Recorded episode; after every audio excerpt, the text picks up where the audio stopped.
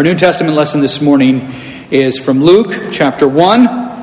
Um, it's important to remember as we return to uh, Luke and Elizabeth and the birth of John the Baptist that for nine months Luke had been silent.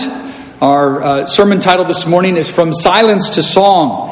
And uh, this song, this praise, this new song that he sings is a fruit of God's mighty work of salvation, which he has had time to meditate upon and reflect upon. And so I want to uh, look particularly at the song this morning, but I will uh, read from verse 57 uh, to the end of chapter 1.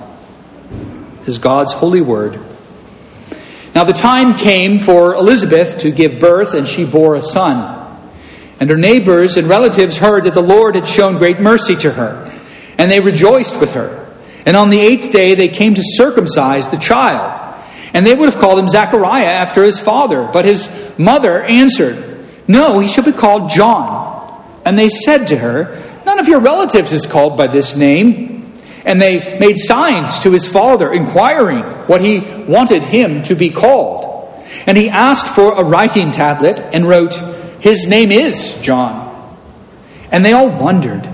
And immediately his mouth was opened and his tongue loosed, and he spoke, blessing God. And fear came on all their neighbors, and all these things were talked about through all the hill country of Judea. And all who heard them laid them up in their hearts, saying, What then will this child be? From the hand of the Lord, for the hand of the Lord was with him.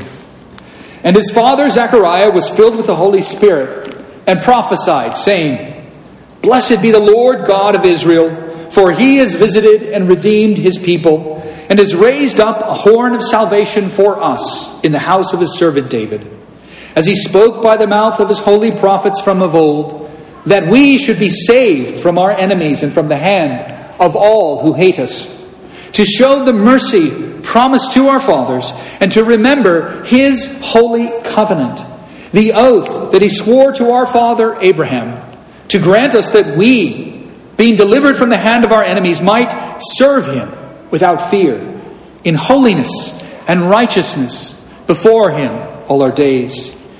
And you, child, will be called the prophet of the Most High.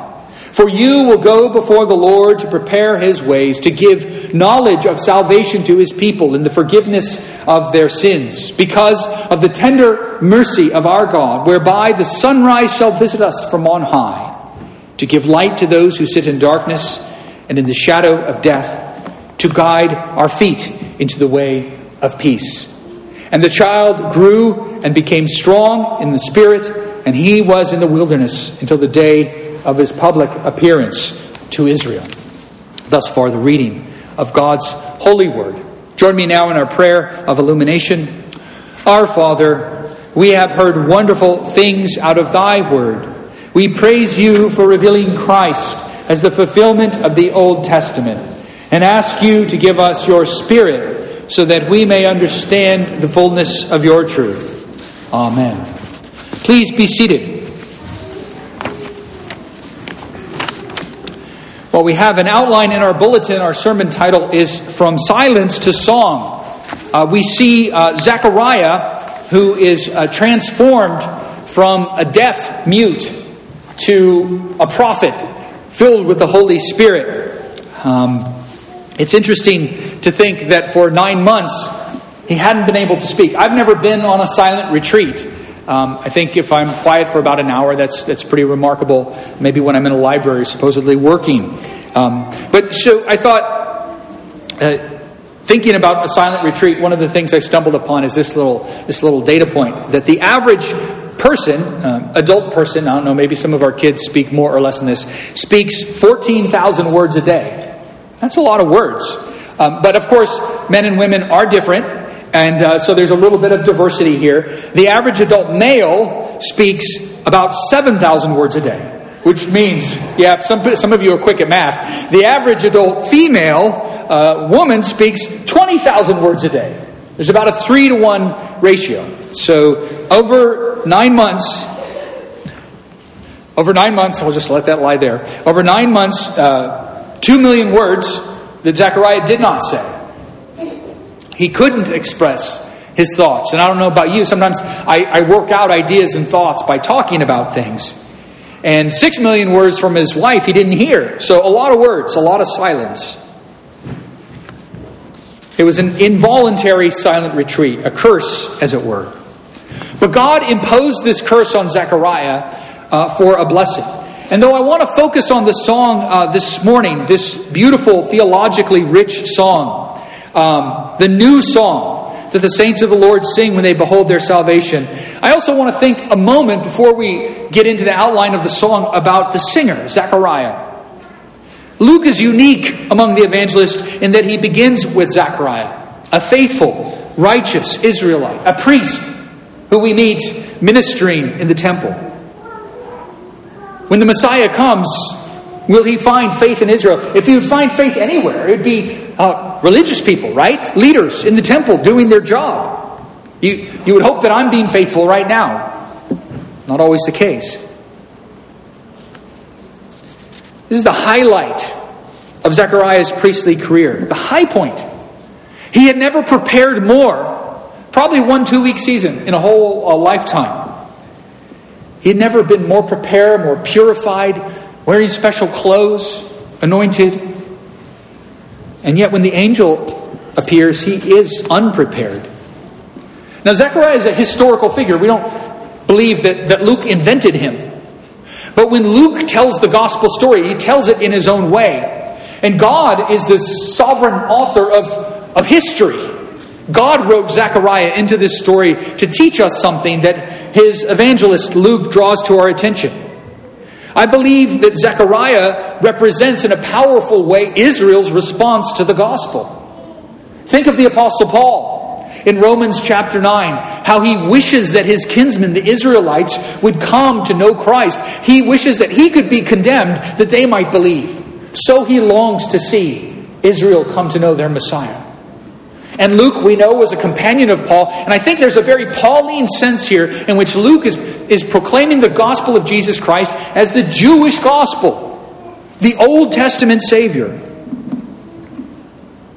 And when Zechariah is dumb and deaf, has no ears to hear, no words to speak praise of his Savior, he, in a powerful way, represents Israel's response to the gospel. And so Luke puts Zechariah in our spotlight this morning as an invitation to the Jews to recognize Christ as their Savior. Zechariah had much to ponder after the angel's first visit. He no doubt spent a lot of time thinking about what Gabriel said. He no doubt read about Isaiah, about the light shining in the darkness about Malachi, about the angel of the Lord coming suddenly to the temple, about the sunrise of righteousness, about the sending of Elijah who would go before the Lord to prepare a way for his coming. And when the question of the name of his son arises, he says emphatically, not I name him John, but his name is John. There is no naming ceremony because the Lord the angel had already given this child a name. As the angel had said, he would be full of the Spirit from the time of the womb of his mother. He already had a calling. And when his neighbors and relatives gasp and wonder, Zechariah hears them for the first time. We see um, kind of two paragraphs here. There's the paragraph of the birth of um, John, and then there's the paragraph of Zechariah's song. And both of these paragraphs start with the same verb fullness, fulfillment. Elizabeth's days are full. That's how the Greek says that she is ready to give birth. And Zechariah is filled with the Holy Spirit. Luke is repeating again and again and again the fulfillment of God's promises. And the Benedictus itself is a song that circles around the concept and the idea that our God is a covenant, promise making God, and that his promises are fulfilled in Christ Jesus. This question, what then will this child be? There's been this stupendous birth. A deaf man starts hearing, starts speaking again after a long long illness, as it were. elderly people are having babies. This is a weird thing in any time, but certainly in the ancient world. After nine months of silence, Zechariah has an answer. It's known to the history of the church from its uh, first word in the Latin, the Benedictus. And so let's turn now to this text. And it's interesting in, in that this really isn't a song that much about Christ, it's about the Lord. Blessed be the Lord God. Again, very much an Old Testament perspective, and most of the text is about the Lord, so we'll look at that first. And then he talks about John's calling as a prophet, and then he does finally close with faith in Christ. So, first, blessed be the Lord, the God of Israel. There are three themes that are repeated here. Um, the, the song begins and closes with the idea of visitation. He has visited and redeemed his people.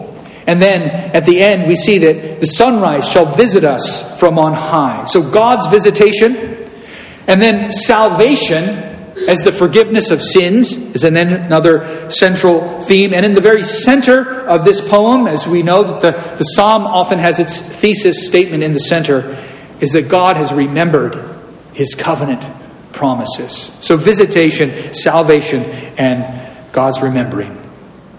Now, the Benedictus begins with Zechariah blessing the Lord God of Israel.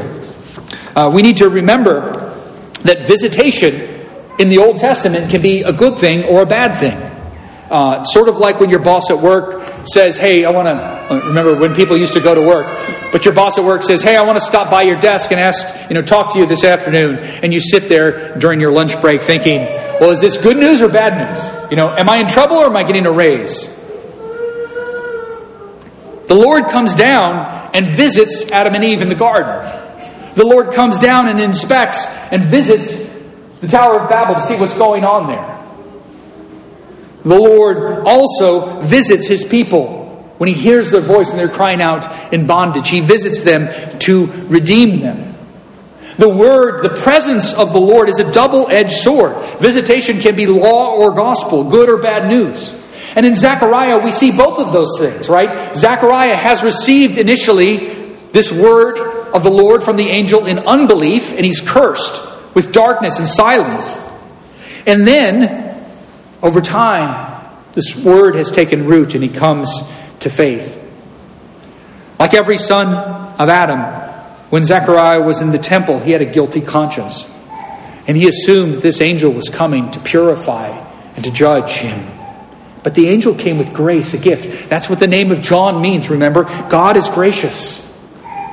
As it turns out, Zechariah's lack of faith at this good news turned out to be bad news for him.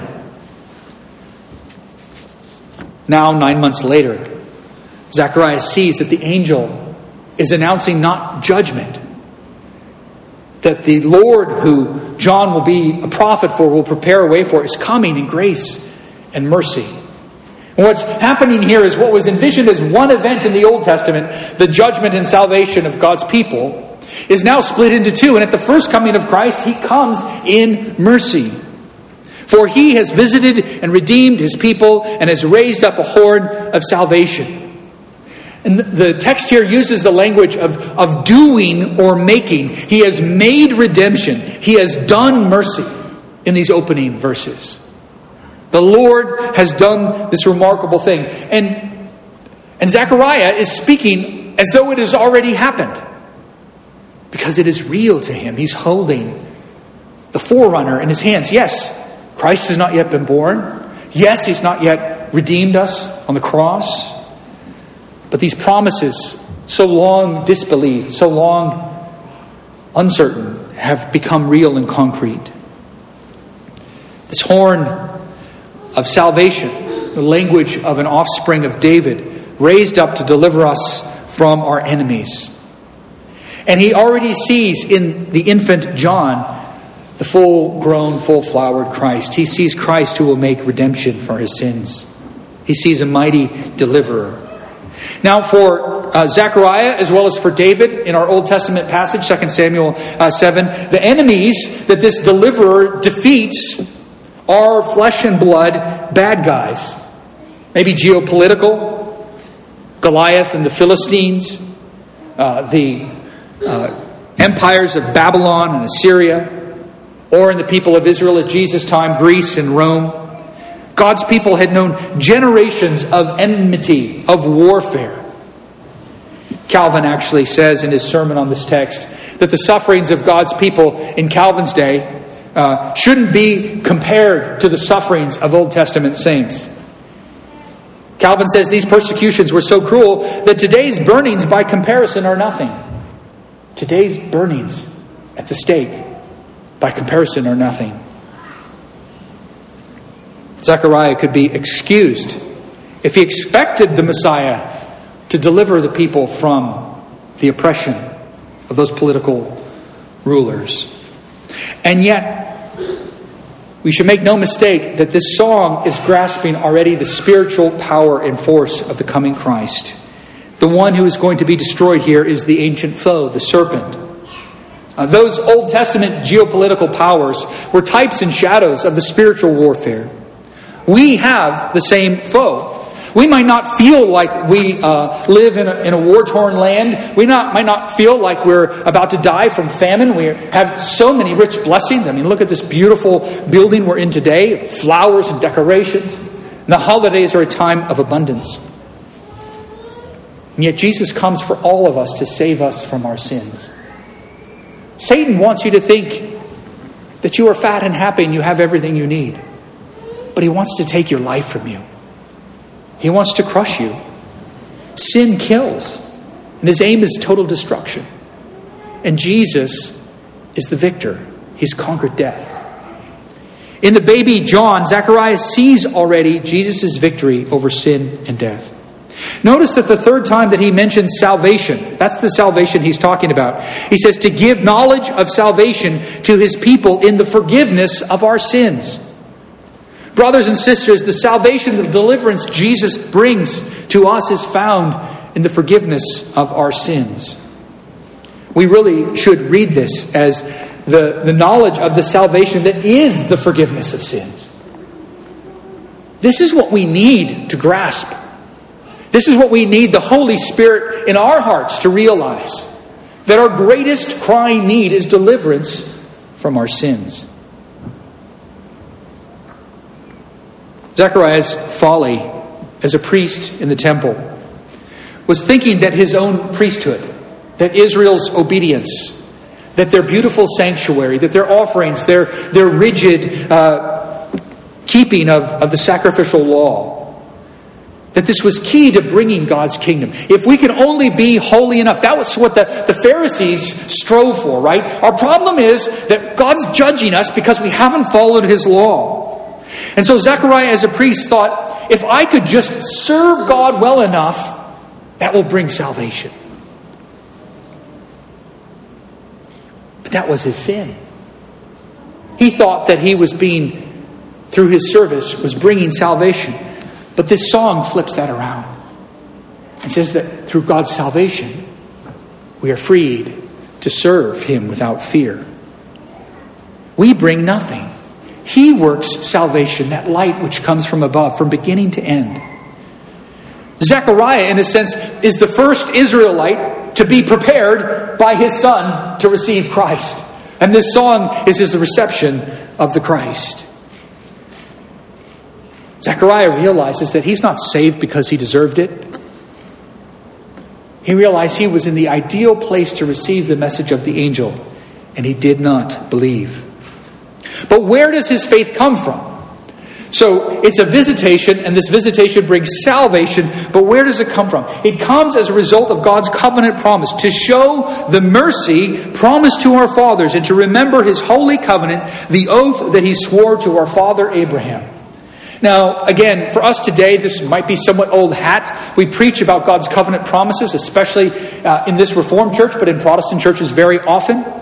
But there are many times and places in the history of the Christian church where this basic insight has been lost. Jesus is the fulfillment of the promises made to our Old Testament fathers. And you could understand how the church of the first century, uh, the Jews could be very confused with all these Gentiles flooding in. What does the law not matter anymore? The law of circumcision, the law of our food, all these service acts that we have done. We thought that that's what it meant to be a good child of God. No, God's remembering his promises. This was the point all along the forgiveness of your sins in Christ. Little irony here. Of course, there's no ironies in the, Bible. That God's will and his Holy Spirit crafted this for us. Zechariah's name means the Lord remembers. Zechariah remembers here the meaning of his own name. The Lord has remembered his covenant promises. At the center of Zechariah's song is Zechariah. This theme of fulfillment runs throughout Luke's nativity. And as I said, it's, it's anchored here in this covenant promise to show mercy promised to our fathers. It's the fulfillment of the promise to Abraham. God is merciful because he has promised mercy. He has promised mercy because that is who he is. God shows himself in the light of our fall into sin as he is, merciful and just God. Remember what he says to Moses. His name is the Lord, the Lord, a God merciful and gracious, slow to anger, and abounding in steadfast love and faithfulness, keeping steadfast love for thousands, forgiving iniquity and transgression and sin. That's who the God of the Bible is. He's a God of sinners.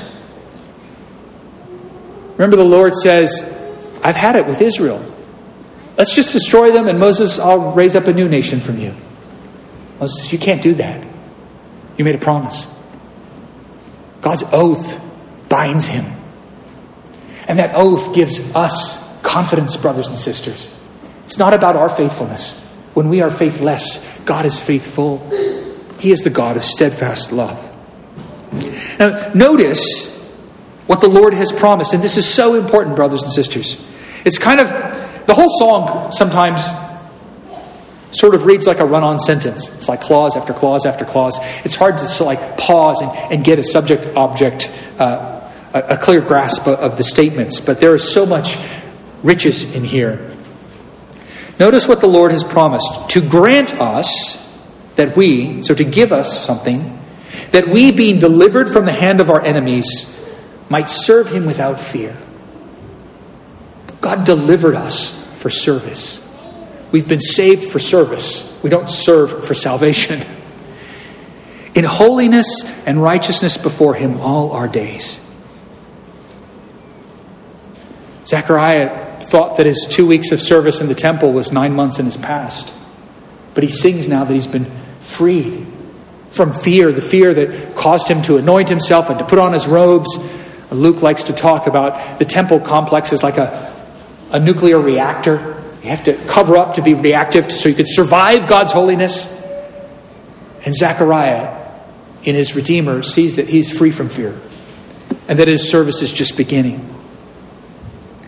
We often describe our catechism as being in three parts, and we use the three G's guilt, grace, and gratitude how great our sin is, how great God's deliverance is, and how we uh, can serve Him in gratitude. But there's another rubric here that people use sometimes. It's S instead of G sin, salvation, and service. How does He take away our fear? The comfort of assurance of salvation.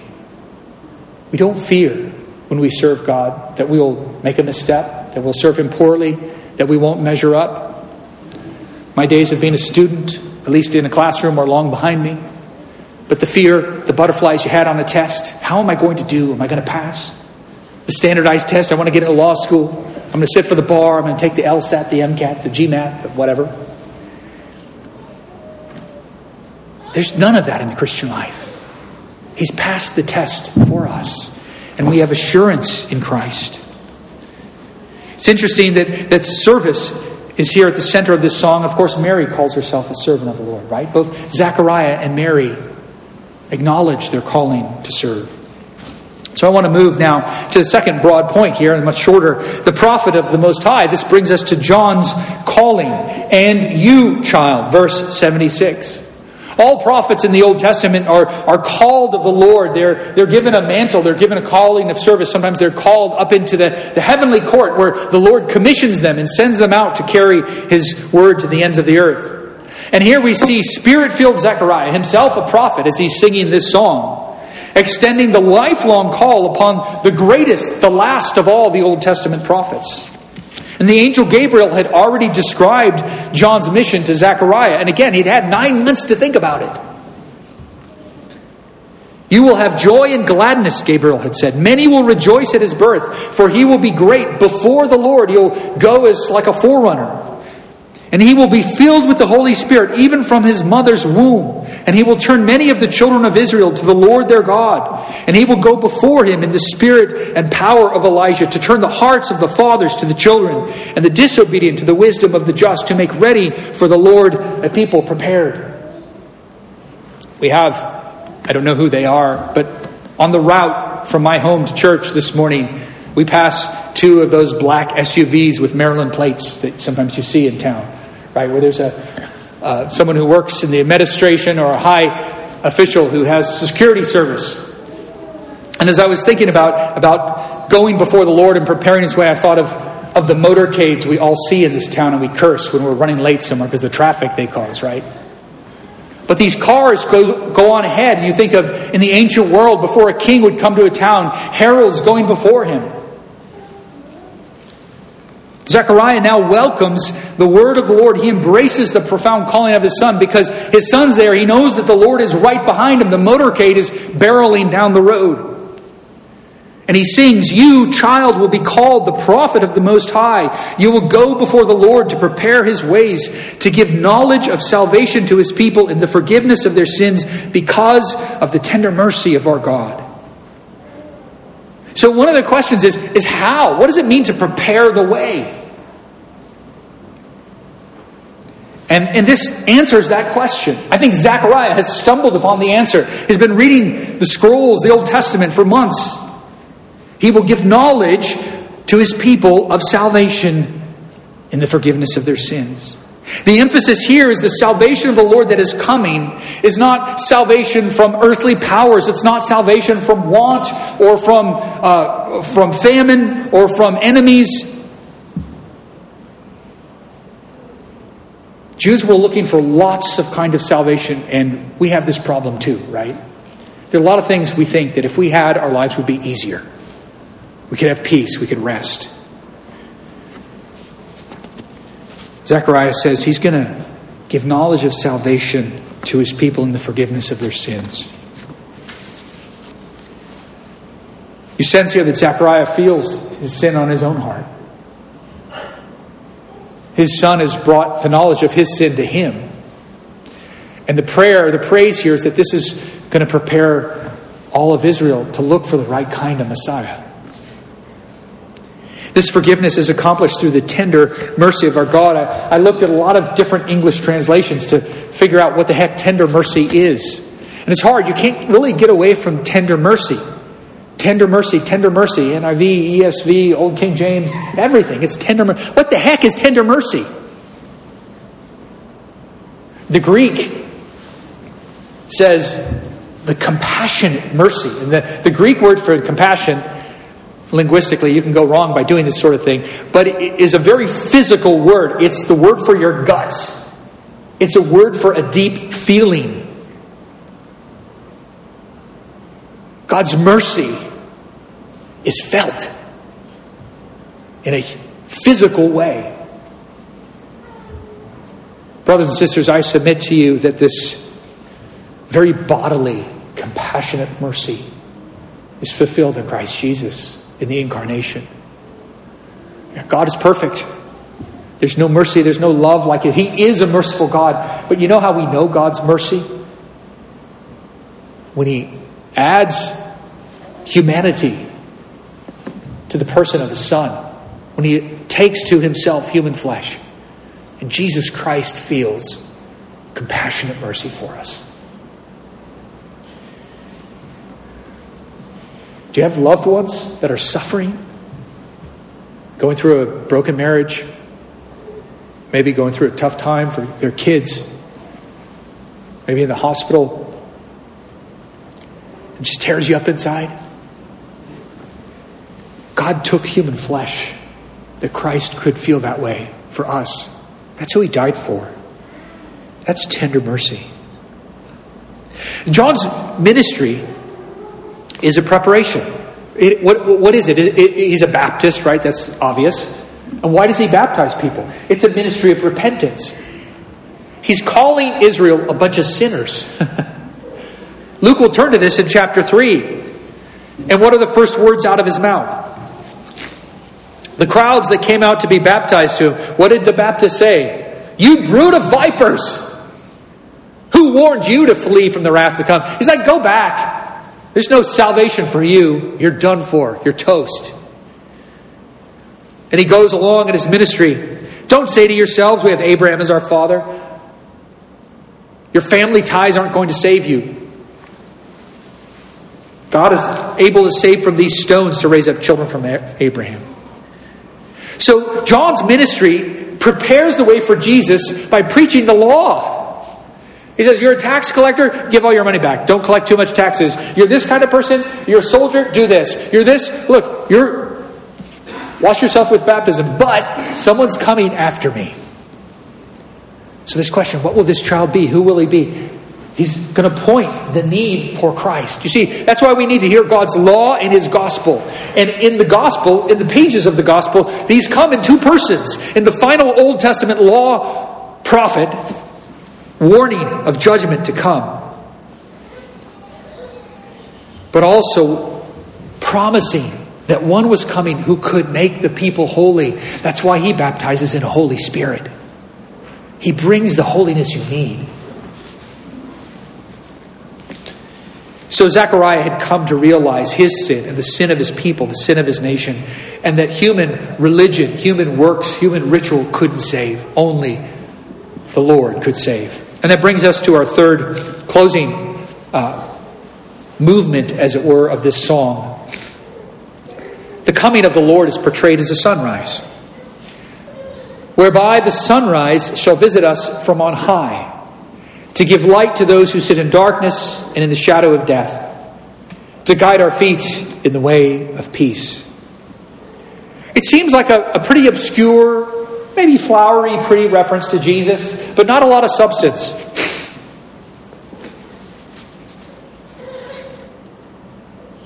Almost seems like an afterthought to this song. And in a sense, it is. This is an Old Testament perspective. Zechariah is thinking as an Old Testament priest, and all he knows is that a new day is dawning. When I think of sunrise, I think of a few things.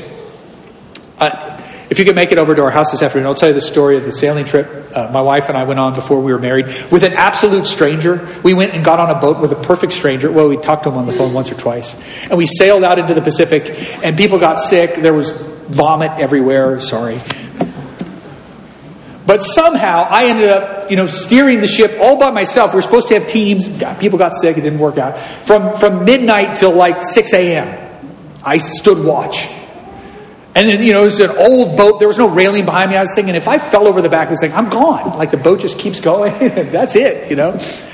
But I remember the blackness of that light, and I remember the dawn. I don't think I ever remembered a sunrise like that one because I, I just. And there's a, there's a proverb that I always think of. The path of righteousness is like the light of dawn, which shines brighter and brighter until full day. You see the dawn and you wonder, is it? Is that is that starting something? And it just and then it just grows and it's so imperceptible, right? It just grows. And soon it's going to be the full sun. It's an amazing memory of a dawn. And I think of Zechariah singing about what he doesn't know. Something that's going to be more brilliant than he can imagine after that long, dark night, the shadow of death. But then I think what this text is pointing us to is to that darkness of the Old Testament saints, to exile and sorrow and sadness, to give light to those who sit in darkness and in the shadow of death. And I think of a parent sitting by the bedside of their child sick in the hospital through the night. The darkness of the shadow of death, or by a parent. It's dark. You just want to get through the night. You pray that God will answer your prayers, will hear you, will bring healing. And He rises, bringing salvation and the forgiveness of sins to those who walk in the shadow of death. We all walk in the shadow of death, brothers and sisters. We will all encounter in our lives, sooner or later, a dark night. The people who walked in darkness have seen a great light. Those who dwelt in the land of deep darkness, on them the light has shone. Isaiah. Malachi. But for you who fear my name, the Sun of Righteousness shall rise with healing in its wings. Healing. You shall go out leaping like calves from the stall. John says, The light shines in the darkness, and the darkness has not overcome it. And Jesus says, I am the light of the world. When Zechariah realized the gift of his silence was how dark he was apart from Christ, how much he needed this Savior from above. He needed to be born from above by the Spirit of God. Zechariah, free to speak again, is born again through the Holy Spirit. He has recognized his own darkness. And may we be convicted of our sin in this Christmas season, not for sorrow's sake, not for sadness' sake, not to be grim, but to rejoice, to truly rejoice at the dawning of the new eternal day. Let's pray. Merciful God, our sins rise up before us. We need to hear the Baptist reminding us that we can be a brood of vipers. But we thank you for the bright light of day that Jesus Christ took human flesh, that he could suffer in that flesh for us that he could feel compassion for his brothers and sisters, and that he could welcome us and make us as children of God, born not of the will of the flesh or of the works of our hands, but born of God as children, like after the image of our elder brother, Christ Jesus, in whose name we pray. Amen.